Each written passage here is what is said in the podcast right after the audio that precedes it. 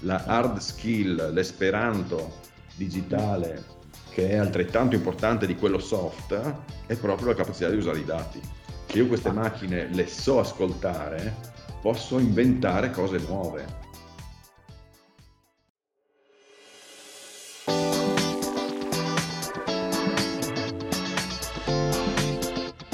Ciao, sono Enrico Aramini, fondatore di HTC e creatore di Zeronit.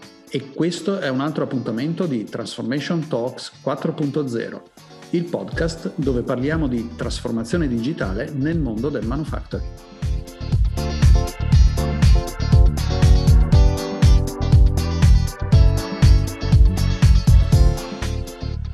Hi guys, oggi siamo con Francesco Venier, che è preside, professore e ricercatore del MIB di Trieste.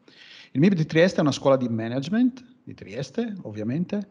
Francesco si occupa di tecnologia e soprattutto di come la tecnologia impatta sul business, sulle organizzazioni e sulle persone. Francesco è membro del comitato scientifico della Fondazione Nord-Est. Tra le tante cose è stato visiting professor all'Università di Guangzhou, poi mi correggerà se la pronuncia non è giusta. È il Canton, Guangzhou. Guangzhou, ok, dell'Università di Palermo e di tante altre ha recentemente pubblicato un libro dal titolo Trasformazione digitale e capacità organizzativa, sottotitolo Le aziende italiane e la sfida del cambiamento. È questo il campanello che mi ha acceso leggendo un po' il suo libro, eh, di invitarlo nel nostro webinar e provare a fare una chiacchierata con lui. Buongiorno Francesco. Buongiorno Enrico, grazie per l'invito soprattutto, che mi fa sempre piacere parlare di queste cose. Grazie a te per aver accettato di condividere le tue conoscenze con i nostri ascoltatori. Senti, vuoi completare l'introduzione magari spiegando il tuo percorso, ciò che ti ha portato oggi e inevitabilmente a essere una delle figure di riferimento sul tema della digital transformation? Eh, va bene, adesso hai già detto tanto tu. Eh, in realtà l'interesse per il rapporto fra tecnologia e organizzazione me lo porto dietro fin da quando ero studente. Addirittura ci ho fatto il compito di quinta liceo. Era... ho scelto il tema libero e ho parlato di questa cosa qui. Quindi è una, è una specie di pallino che, che, ormai seguo da 40 anni abbondanti. Okay.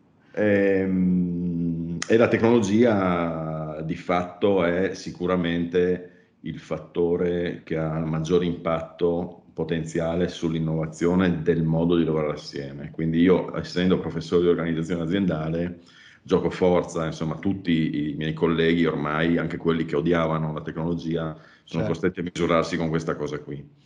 E, ehm, ho iniziato appunto eh, con l'Università di Trieste, mi sono, dove mi sono laureato, poi ho passato un anno in Inghilterra nel Center for Corporate Strategy Change dell'Università di Warwick con Andrew Pettigrew a parlare di cambiamento organizzativo e learning organization Ehm, poi sono entrato, rientrato in Italia e ho iniziato la carriera sia all'università sia al MIB, dove adesso sono, eh, noi usiamo i termini inglesi perché MIB, School certo. of Management, è una business school che è accreditata a livello internazionale, quindi dobbiamo usare quella nomenclatura lì, e sono Dean, che vuol dire preside, come dici tu, per l'executive education, quindi di tutta la parte di formazione alle imprese, quindi la mia vita quotidiana in contatto costante con aziende, sia manifatturiere sia di servizi, medie e grandi devo dire, anche qualche piccola ma soprattutto piccole molto innovative. Ok. Eh, eh, poi se vuoi ti racconto insomma cosa stiamo facendo anche a Milano con, Delano, con Deltap. Eh, però questa cosa qui mi tiene anche, come dire, up to date non solo sulla teoria ma anche sulla pratica. Certo. E, e su quello che succede anche in Italia. Quindi eh, beh, direi che basta così, insomma. Poi l'università no, no. appunto tengo i corsi di organizzazione, organizational behavior, e quel MIB sono direttore di diversi master, ma... Ok, ok, un curriculum veramente interessante. Ma eh, la cosa che più, uh, come, come, dicevo, più mi accende di quello che tu dici è proprio questa, questo discorso di organizzazione persone, perché eh, tendenzialmente pensiamo che la tecnologia sia che la macchina fa tutto lei, no? poi alla fine non è così.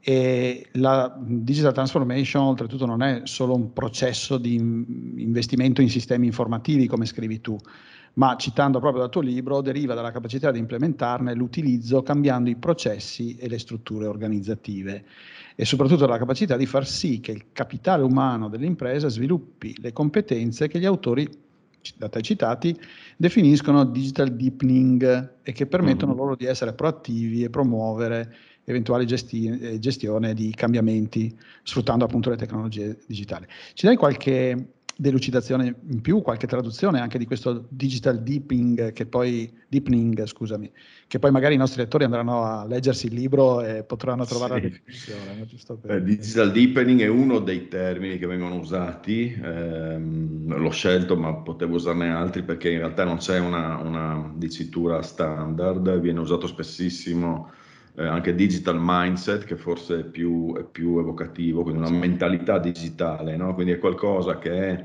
ehm, non riguarda tanto le competenze tecniche quanto l'approccio al digitale.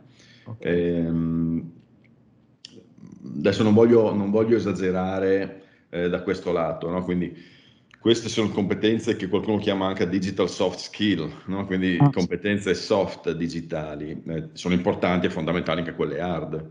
Quindi il, il, il, concetto che secondo me è importante avere in mente è che non bastano quelle hard, ma sono necessarie, necessarie ma non sufficienti.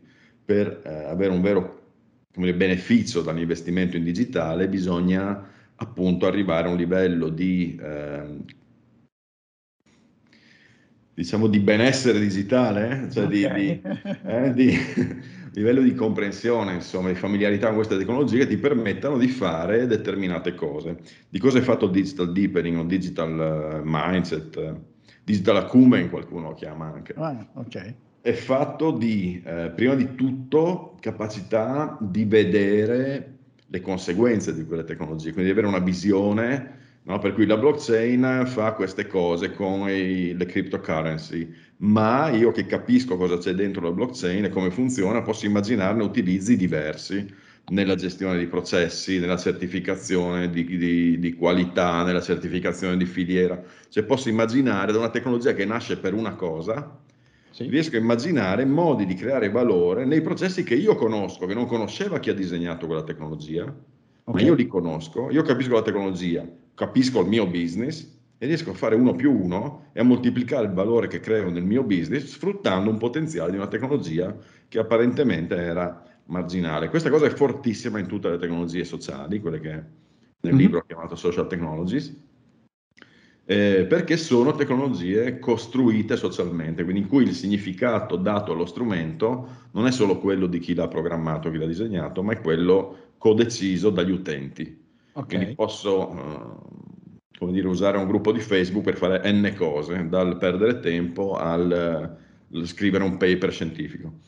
Ehm, quindi una componente è questa capacità di visione, di andare oltre e di vedere il potenziale della tecnologia. Un'altra componente di queste soft skill digitali è per esempio la capacità di trovare le fonti, di trovare informazioni no? e, e, di, e, di, mh, risolvere i problemi no? che eh, incontro se voglio trasformare questa mia ipotesi, questa mia visione, questa mia opportunità che vedo nella tecnologia, trasformarla in un fatto reale, poi devo trovare appunto le informazioni, le soluzioni e la tecnologia mi aiuta anche in questo. Se io sono ovviamente abituato a usarla, se so come si fa non solo una ricerca di Google, ma, ma anche so usare quante altre fonti ci sono, so eh, entrare in contatto con, con altri eh, esperti che vivono nella rete, che sono accessibili attraverso la rete, sia sui social che su forum che su altri, che su altri canali. Quindi ho questa capacità di acquisire informazioni. Ancora un'altra tipica soft skill digitale che fa parte di questo digital deepening è la capacità di collaborare in rete. L'abbiamo imparato, il, il Covid, eh, l'unica cosa di buono che ha fatto il Covid probabilmente è stato quello di accelerare di molto questo digital deepening, eh, perché adesso queste competenze le stiamo avendo un po' tutti, lo vediamo, perché siamo stati costretti da un anno e mezzo a lavorare molto di più a distanza e quindi anche colleghi che prima quando dicevo usiamo Teams a fare le riunioni mi guardavano stralunati, adesso eh, hanno capito perché glielo dicevo. E, e, e, lo usiamo regolarmente, quindi in questo momento anche mentre noi parliamo, eh, poco prima che iniziassimo a parlare, io stavo lavorando con un gruppo di, eh, di lavoro del nostro Ateneo qui a Trieste eh, sulla mappatura dei processi e stiamo usando Teams per fare in, credo, un mese quello che prima avrebbe richiesto quasi un anno di raccolta dati, di interviste, di eh, tutta una serie di elaborazioni che, che, la tecnologia adesso rende possibile ottimizzare se le persone con cui devi interfacciarti hanno questa, queste soft skill, quindi sono loro agio nel lavorare eh, con un'interfaccia digitale. Okay. Un'altra cosa importante, direi l'ultima forse, fondamentale di, ehm, di, queste competenze digitali soft è anche la capacità di, ehm, di, sviluppare le proprie competenze, quindi non solo trovare i dati per risolvere un problema eh, che pratico che abbiamo in mente no? per seguire una visione, ma anche fare un investimento in formazione. Eh, sento un bisogno di competenze, so sì. che online ormai riesco a trovare al 90% i contenuti, i corsi attraverso i MOOC, posso addirittura seguire i miei corsi di Harvard, di Stanford, del MIT sì. per imparare a fare eh, moltissime cose e quindi essere capaci, avere questa è più una capacità di autocontrollo, no? di imporsi, di seguire un percorso formativo che nessuno ti obbliga a fare, certo. eh, dove nessuno ti controlla e quindi avere questa capacità di, come dire, questa focalizzazione per l'apprendimento che ti permette oggi di eh, concentrare in pochissimo tempo dei livelli di apprendimento che un tempo richiedevano eh, fatiche e tempi certo. e costi anche ben diversi. Quindi ecco, queste le componenti delle digital soft skill. Ci eh. sono le digital hard skill, secondo me la più importante di tutte, quindi ritorno a ribadire il concetto, il digitale non è solo soft, la mhm. parte soft è eh, fondamentale, c'è anche l'hard, eh, la parte hard, al di là di quelle tecniche, come dire, sì. hardware, eh, quindi certo. robotica, eccetera, ma secondo me quella che è trasversale quanto le soft skill, quindi che tocca qualunque settore, qualunque ambito di attività eh, faccia una persona, pubblico o privato, indifferente, sono la capacità di eh, capire i dati. Hmm quella che oggi si chiama data science, eh, ehm, che non è statistica, che non è informatica, ma è un insieme eh, ed è un, un, un, dominio fatto da pezzi, chiaramente di statistica, pezzi di informatica, in particolare tutto quello che è il mondo del machine learning, intelligenza artificiale. Eh, che è anche data visualization, eh, che è anche capacità, certo, metodologia di ricerca, capacità di capire che la correlazione non implica una causazione quindi sì. sono delle competenze che in questo momento pochi atenei stanno dando. A Trieste in particolare abbiamo quest'anno, anzi da un paio d'anni stiamo lavorando, ma quest'anno è partita proprio la laurea magistrale in data science, da diversi anni abbiamo un master in scientific computing, ma mentre il master in scientific computing era molto più informatico, sì. Lavorare sul data science vuol dire mettere assieme pezzi di diversi domini, che è un po' il mondo in cui stiamo entrando, no? un mondo dove non ci sono più i silos certo. i compartimenti stagni, ma c'è una forte ibridazione eh, di diversi campi eh, che è necessario ibridare per essere efficaci poi anche sul mercato come, come impresa o anche come innovatore, come ricercatore.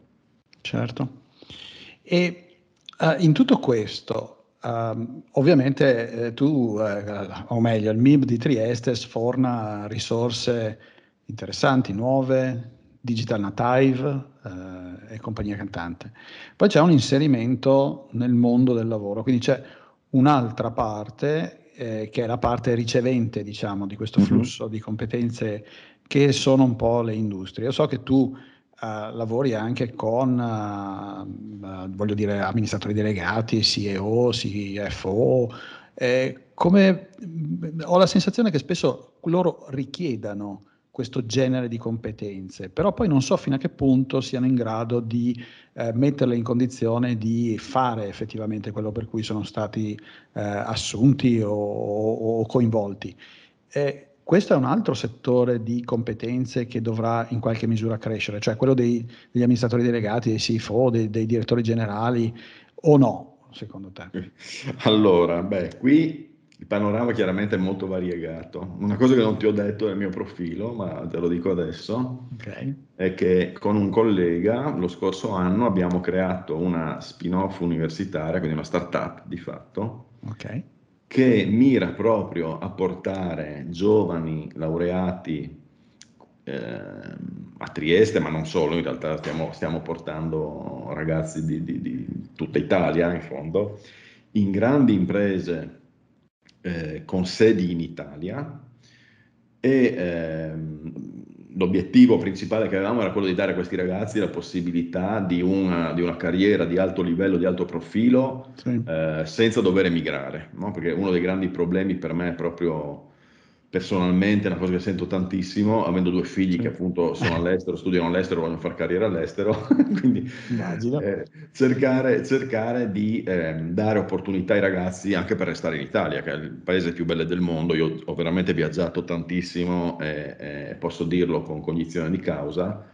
Ha dei, dei, difetti enormi sul mercato del lavoro eh, e quindi questa cosa qui sta rendendo l'Italia un posto non dico ostile, ma insomma difficile per, per, i giovani che stanno partendo e quindi quello che sta, osserviamo è proprio questo, quello che viene chiamato il brain drain, no? la, la, sì, sì. Lo, lo, lo, scarico dei cervelli all'estero, quindi noi investiamo per ogni laureato circa 300.000 euro all'erario italiano, quello che costa mm-hmm. alla fine dei vent'anni di, di, carriera fra università e scuole varie, certo. no? e, e li regaliamo questi ragazzi, queste competenze all'estero. Perché? Perché in Italia ci sono purtroppo eh, ancora tante aziende, chiamiamole a bassa tecnologia, che non hanno bisogno o non mhm. percepiscono uh-huh. bisogno di queste, di queste competenze. E quindi lì c'è il tema che dicevi tu, anche di formare CEO, imprenditori, CFO eh, a, a, dei modelli di business eh, più evoluti che usino i dati, che usino la tecnologia. Eh, ed è, quello, è una cosa che facciamo chiaramente anche al MIB, ma in realtà ci sono anche tanti CFO, sì, eh, imprenditori, CEO e compagnia cantante che cercano queste competenze e non le trovano, perché in Italia dobbiamo anche dire che tanti ragazzi, fuorviati da una stampa eh, non molto lucida alle volte o, da, o ideologica, non so, però non, non, non investono loro, i loro anni di, di, di, di università nelle direzioni che richiede il mercato. È vero. E, e, se il mercato non ti vuole, non è che tu hai diritto a, a trovare il lavoro per cui hai studiato, uh, anche se ti sei impegnato e ti piaceva tanto. Eh, bisogna purtroppo uh, anche tener conto di quello che sono le condizioni reali del mercato del lavoro, costruire delle competenze che abbiano probabilità poi di essere, di essere valorizzate. Quindi purtroppo l'università italiana sta formando ancora tanti ragazzi eh, senza orientarli, senza aiutarli all'ingresso, quindi c'è una colpa forse anche del sistema, eh, sicuramente anche delle famiglie, sicuramente un po' della cultura italiana ancora molto ingenua da questo punto di vista, però eh, rimane il fatto che su certi tipi di competenze in Italia le aziende non trovano le persone. Sì. Quindi abbiamo un paradosso di ragazzi formati che però eh, non hanno spazio in Italia e vanno all'estero dove trovano eventualmente spazio anche per quelle loro competenze e ragazzi che in Italia potrebbero trovare lavoro ma non lo trovano perché eh, non hanno le competenze giuste per le aziende italiane, è un problema di disallineamento. Allora cosa facciamo con questa startup? Individuiamo ragazzi con talento e competenze eh, di alto profilo, li assumiamo noi, li seguiamo e eh, con loro facciamo consulenza dentro team di processo di grandi aziende italiane o con sede in Italia, eh, come fossimo una vera e propria società di consulenza, ma con una grande differenza rispetto alle società di consulenza che è quella di non vincolarli in nessun modo a restare eh, nella nostra società, in questo lungo raggio, no? che è un certo. po' un veicolo quindi di un trampolino di lancio in cui mettiamo le competenze e la reputazione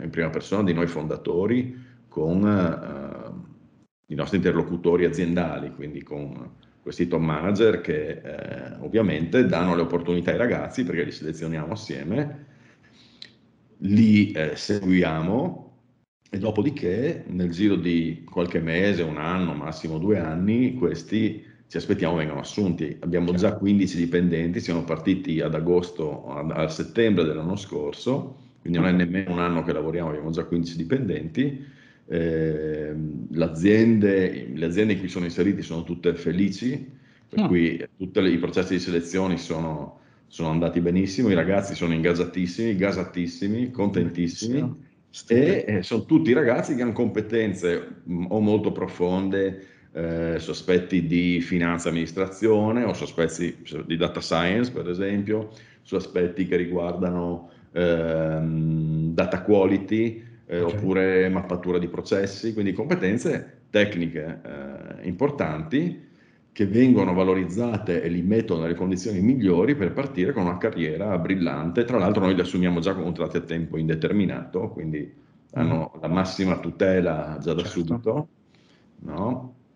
Questo però per, per, coprire quello skill gap di cui, di cui parlavamo prima, ridurre, eh, ridurre questa fuga di cervelli e trattenere in Italia competenze, capitale umano, perché poi se l'Italia perde il capitale umano, eh, alla fine si troverà sempre di più in mano a ciarlatani, cialtroni e buffoni, come purtroppo spesso succede, mm, senza far nomi e cognomi, che mi verrebbe... Non posso che darti, che darti ragione, non facciamo i cognomi, ognuno faccia i suoi, insomma. Ecco.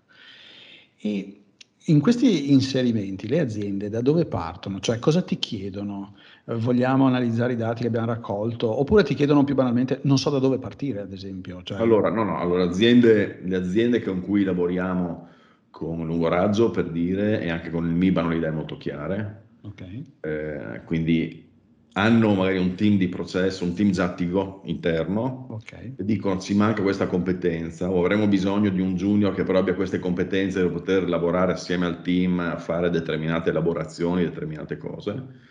Okay. E eh, il problema nostro è cercare, per fortuna abbiamo un ottimo network sia appunto con l'università sia con il MIB, un ottimo network di diplomati, di laureati di alto profilo, che purtroppo farebbero fatica veramente con le loro forze a, a eh, trovare questo tipo di opportunità, ma noi essendo visibili come fornitori di competenze di un certo tipo al, al, um, alla grande impresa, perché di fatto i clienti di lungo raggio sono grandi imprese, eh, attraiamo, siamo un po' un catalizzatore di queste opportunità che possiamo poi riversare e mettere a disposizione dei ragazzi. Non è facile entrare, chiaramente, perché ci sono tre livelli di scrematura, eh? ah, sì, ma, ma, quando entri poi sei in una, in una bella pipeline.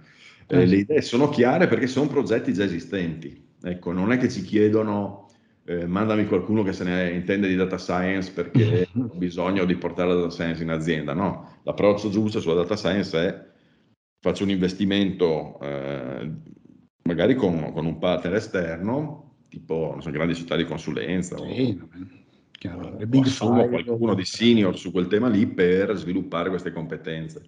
Però ci deve essere una fortissima sponsorship dall'alto, ecco, non una cosa che viene dal basso. Chiaro. Quando c'è questa convinzione e c'è il budget, allora i progetti nascono e funzionano. Non tutti, perché stiamo parlando di cose di frontiera, quindi come sì, è normale in qualunque organizzazione, quando fai una cosa nuova potrebbe anche non andare bene, certo. ma tu comunque impari e eh, se l'idea era buona ma l'esecuzione non era quella ottimale, mm-hmm. però da certo. quell'errore, da quel fallimento impari e l'esecuzione prossima magari tari meglio l'idea, tari meglio il processo e riesci comunque poi a portare a casa il risultato. Chiaro. Col meccanismo anche quello lì di aiutare le aziende a perdere la paura dell'errore, ridurre se vogliamo il costo, perché di fatto loro comunque assumono dei consulenti nel, nella peggiore delle ipotesi in cui un progetto in cui noi li inseriamo poi non avesse seguito perché non funziona, sì. saremo noi a trovare un altro progetto per i nostri di fatto consulenti, perché sono i nostri dipendenti che fanno i consulenti. Sì, sì, sì. Sempre però con l'ottica di essere in prospettiva assorbiti dalla grande impresa cliente. Quindi è un po' rovesciare di... il paradigma delle grandi società di consulenza che tendevano a tenere, trattenere il più possibile le risorse. Il per... contrario, esattamente, il, esatto, cioè l'idea ci è venuta da quella roba lì. Ah. Invece di eh, trasformare questi ragazzi in fonti di reddito per società di consulenza che mh, più o meno eh, insomma, cercano di massimizzare il loro di ritorno, noi cerchiamo di massimizzare il ritorno sia per il cliente chiaramente sia per il, il collaboratore. Ok. Molto interessante, complimenti, una bellissima iniziativa. Sta e... crescendo, speriamo che continui. Sì, continuerà con tutti, con tutti i problemi di crescita, eh. finanziare la crescita, sai bene che non è banale. Comunque. Non è banale, non è banale, però voglio dire, l'intendimento è buono, il mercato sicuramente c'è, chiaramente in questo momento sono le grandi, poi eh, sul, sul, Se sul... vuoi vedere i nostri ragazzi li trovi su lungoraggio.eu, li abbiamo messi uno per uno, le foto e tutto. Ok, dopo mi vado a vedere, mi vado a vedere il sito, bellissima iniziativa, complimenti.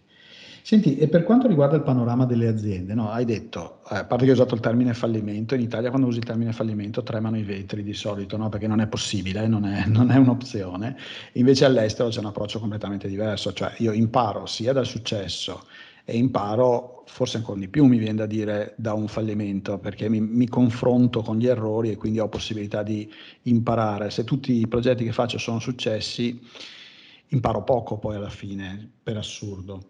Ecco, in, questi ambiti quali sono le cause, quali sono le manchevolezze da parte delle aziende? Non sto parlando dei ragazzi, perché dei ragazzi non, non credo che ci siano, eh, perché sono eh, informazione, stanno erogando conoscenza, stanno facendo consulenza, ma lato aziendale, quali sono i difetti? Tu prima ne hai accennato uno, sponsorship ad alto livello.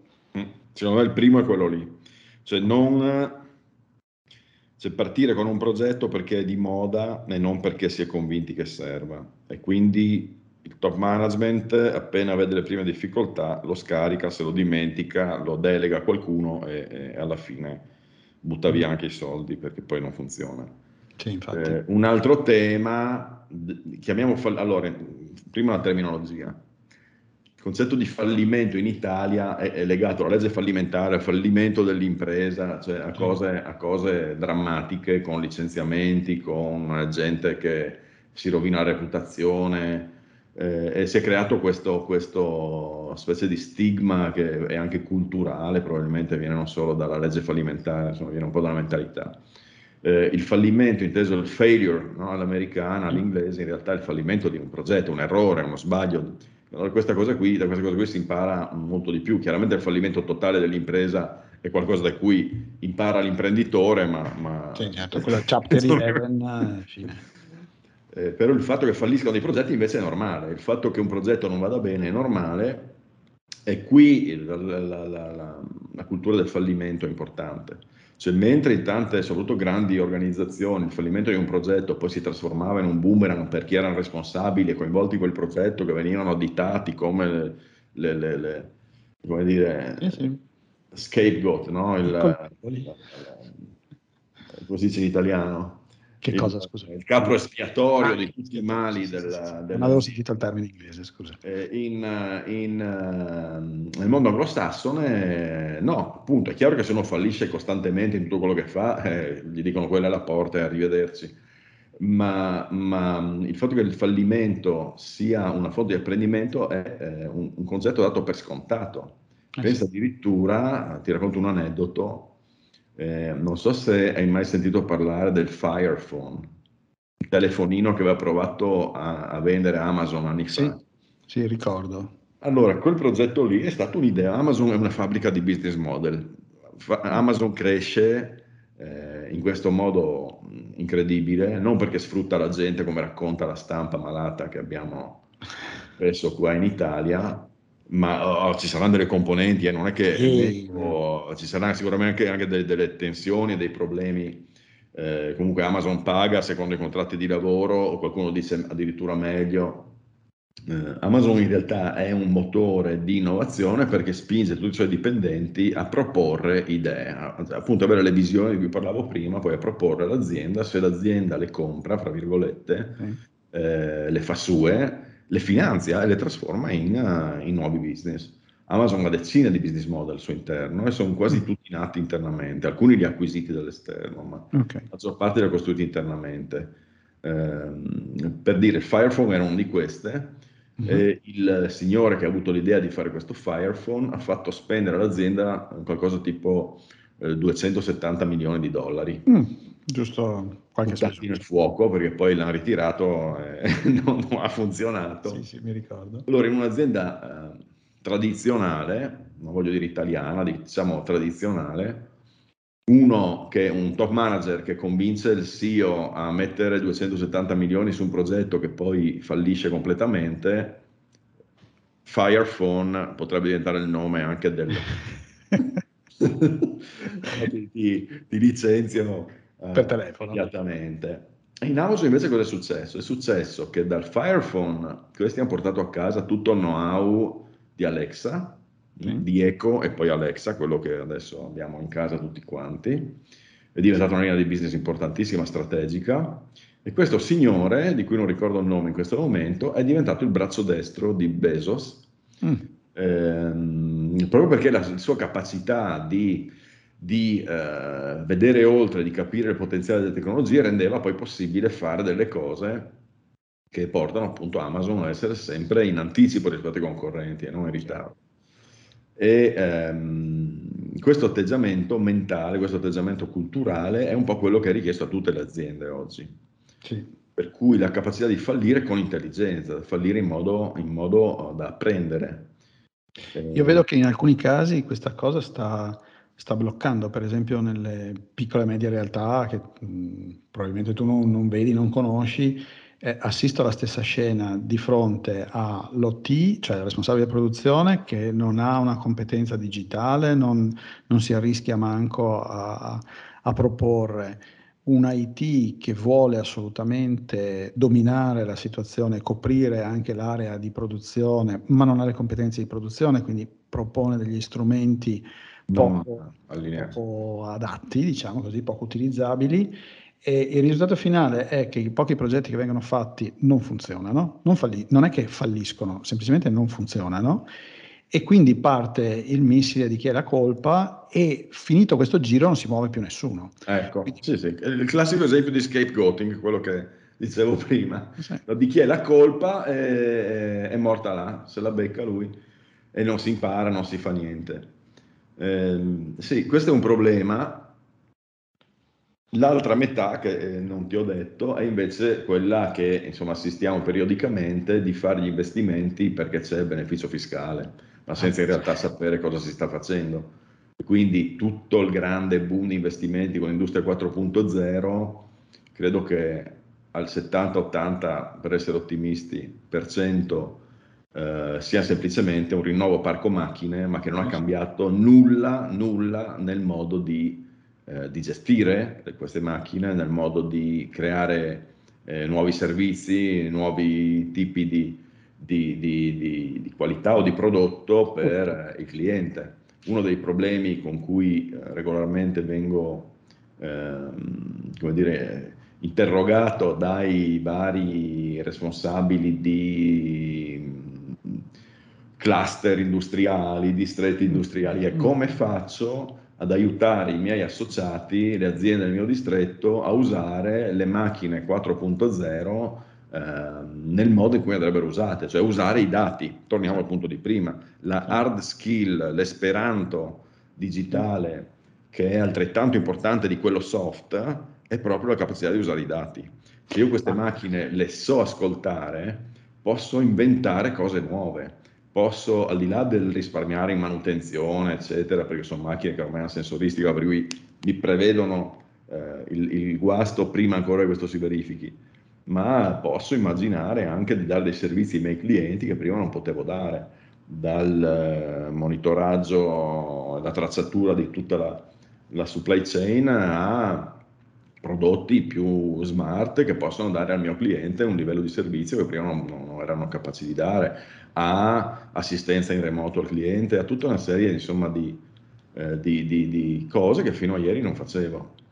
E che oggi potrei fare grazie appunto a questi investimenti che ho già fatto ma che non sto usando perché mi mancano per quel problema, quella, quel dualismo che dicevi tu, il signore dell'IT che vede il potenziale ma non conosce bene il business, non è in grado di essere incisivo, il signore delle operations che eh, dice no, passi lunghi e mesi stesi, il mio mestiere è questo, sta roba fare. digitale, sono boiate, no? eh, sono son pregiudizi da entrambi i lati magari, ma è un po' il problema anche dei data scientist, eh? cioè grandi aziende di servizi che sono 10-20 anni che assumono data scientist, che hanno le certo. risorse per queste competenze e poi fanno fatica a scaricarle a terra perché chi è nel business, chi va a vendere eh, il servizio al cliente dice eh, calma eccesso, il mio cliente qua vuole quello che ha sempre voluto. Non sono capaci di raccontare al cliente value proposition più sofisticate legate ai dati. Per cui è un po', ecco, questo è un, un problema comune, quindi non sto dicendo che siamo indietro, è un problema in tutto il mondo. Questo sì. Eh, eh, sicuramente le grandi aziende se lo stanno ponendo in modo chiaro e stanno investendo e secondo me stanno ormai arrivando a un livello di maturità eh, elevato eh, su questo tipo di, di, tematiche. Le piccole non hanno le risorse, cioè non è colpa delle piccole, è che proprio non avendo le risorse che ha a disposizione una grande azienda, eh, per loro effettivamente il fallimento può essere troppo costoso. Quindi ah, sì. questo diventa un tema da affrontare, non saprei neanche io come, nel senso le, ci sono appunto questi distretti industriali piuttosto che cluster industriali, piuttosto che strategie regionali ehm, che cercano di, di, di, di, aiutare le aziende in questa direzione. Ehm, lì, come sempre, poi quello che fa la differenza sono le persone. Quindi certo. nei distretti dove vedo eh, dei direttori eh, e dei presidenti che sono sul pezzo, le cose succedono e funzionano bene, nei distretti dove direttori eccetera sono paracadutati da qualche trombato politico, eh, diventano stipendi fissi che non hanno nessun valore aggiunto, che anzi diseducano le aziende perché non credono più no, in questo tipo di, di, di, di, collaborazioni e purtroppo un altro male dell'Italia che ci portiamo dietro da, da qualche anno, da qualche decennio. Ma, ehm, tu adesso abbiamo messo in, fatto un po' di differenza tra piccole e medie aziende e grandi aziende. Eh, ritornando un attimo al tuo libro, c'è un capitolo molto interessante il cui titolo è Anche i giganti stanno imparando a ballare. Eh sì. E quindi leggendolo ho come l'impressione che le grandi aziende abbiano difficoltà diverse, ma forse più complesse di una sì. PMI italiana. Tu ne hai individuata una e l'hai risolta con la startup che ci raccontavi, ma ehm, questo significa secondo te che c'è una disponibilità sul mercato di crescita per PMI che invece siano innovative, che invece abbraccino il digitale, che magari hanno fatto un cambio di eh, generazione recentemente e quindi si trovi a capo una persona che ha le idee chiare dal punto di vista digitale? Sì, assolutamente, assolutamente. E il problema delle PMI è trovare il mercato, per cui mm, secondo me, torniamo al discorso di prima, è una condizione necessaria oggi per una PMI per avere prospettive di crescita, integrare il proprio uh, know-how, il proprio business, insomma quello che sa fare bene e che l'ha portata al successo. Se stiamo parlando di, di un incumbent, quindi del PMI già esistente, è importante acquisire queste competenze digitali e capire come integrarle nella propria uh, value proposition o creare delle linee di prodotto parallele in cui senza spaventare i clienti storici mantengono le linee vecchie ma a fianco dei business model nuovi che pian piano testo e faccio crescere quelli che funzionano e possono diventare il mio futuro. Per chi è una startup che parte da zero, questa componente può diventare il core business.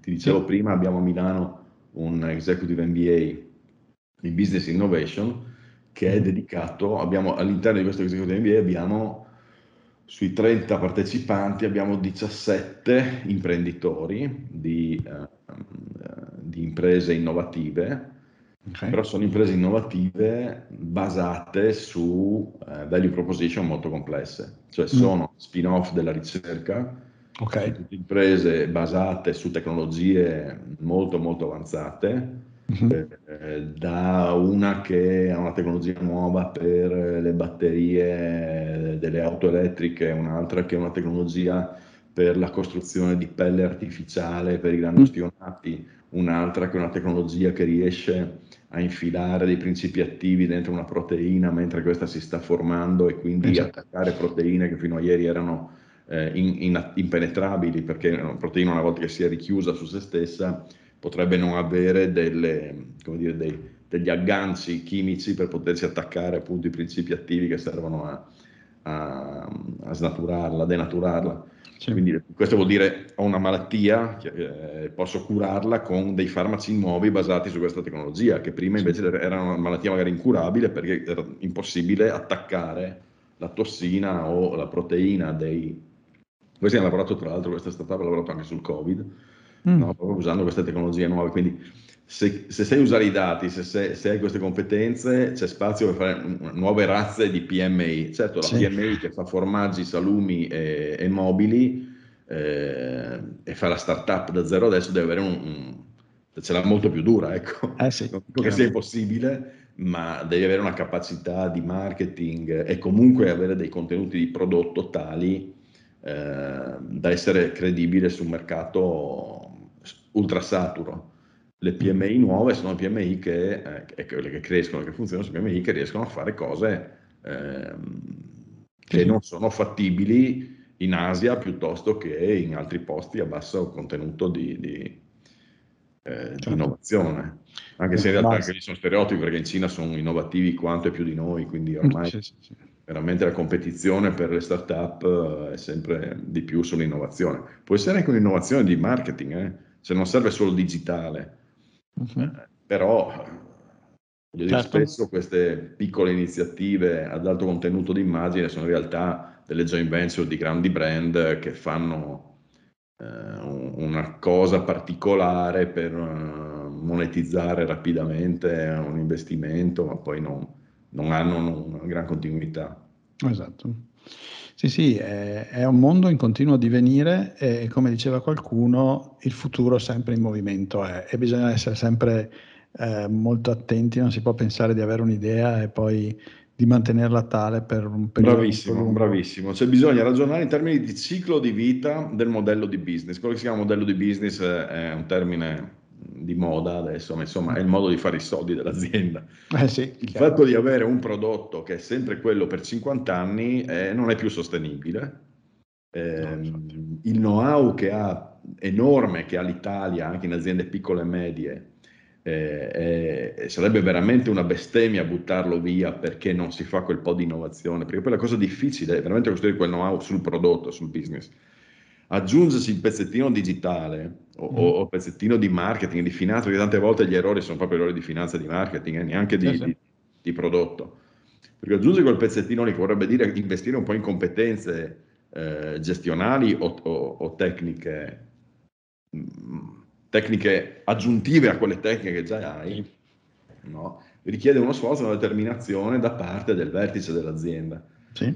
E una lucidità nel sapere dove andare. Per questo, come dicevi tu, secondo me le seconde generazioni, noi, eh, io, vedo, insomma, io vedo insomma tanti amici che sono ragazzi, io dico ragazzi perché ormai ne ho 56, quindi ragazzi sulla 35-40 anni che hanno già fatto il passaggio generazionale dell'azienda di famiglia e che sono dei vulcanetti di idee, eh, ah, certo. sicuri di sé, riescono a far andare le cose come, come, si deve. Non sempre, in altri casi ovviamente il passaggio generazionale non va benissimo perché ci si ostina magari a voler dare l'azienda a, a dei figli che non sono interessati o che non sono all'altezza, ma che per qualche motivo si sono convinti, sono stati convinti che bisogna che l'azienda resti non solo di proprietà della famiglia, ma anche gestita dalla famiglia. E questo tante volte può mm. essere un, un, un grosso problema. Ecco, la capacità di crescere in un'azienda vuol dire anche la capacità di acquisire soci, di fare entrare soci che portano un know-how nuovo e ovviamente condividere il potere. Eh, questo è lo scoglio di tante PMI italiane. Mi piace molto l'immagine dei ragazzi giovani, trentenni, che hanno fatto il passaggio generazionale e che sono dei vulcanetti di idee. Sì, sì, no, guarda, ce n'è certi. Questa, e su questa immagine purtroppo il tempo è tiranno, noi non abbiamo un tempo infinito, sarebbe bellissimo poter continuare, ma magari ti scuccio la promessa di eh, fare un secondo, un secondo podcast insieme. E dobbiamo concludere, quindi grazie infinite Francesco per quello che ci hai detto, secondo me è di importanza capitale in questo momento e in questi tempi. Grazie Enrico, è sempre disponibile, se non vi ho annoiato abbastanza continuerò il prossimo giro. no, no, è stato molto molto exciting. Grazie ancora e a presto. Ciao, ciao. a presto. Qui è Transformation Talks 4.0. Ci sentiamo al prossimo episodio e per altri contenuti o per una soluzione di digital manufacturing visitate il sito www.zyronit.com.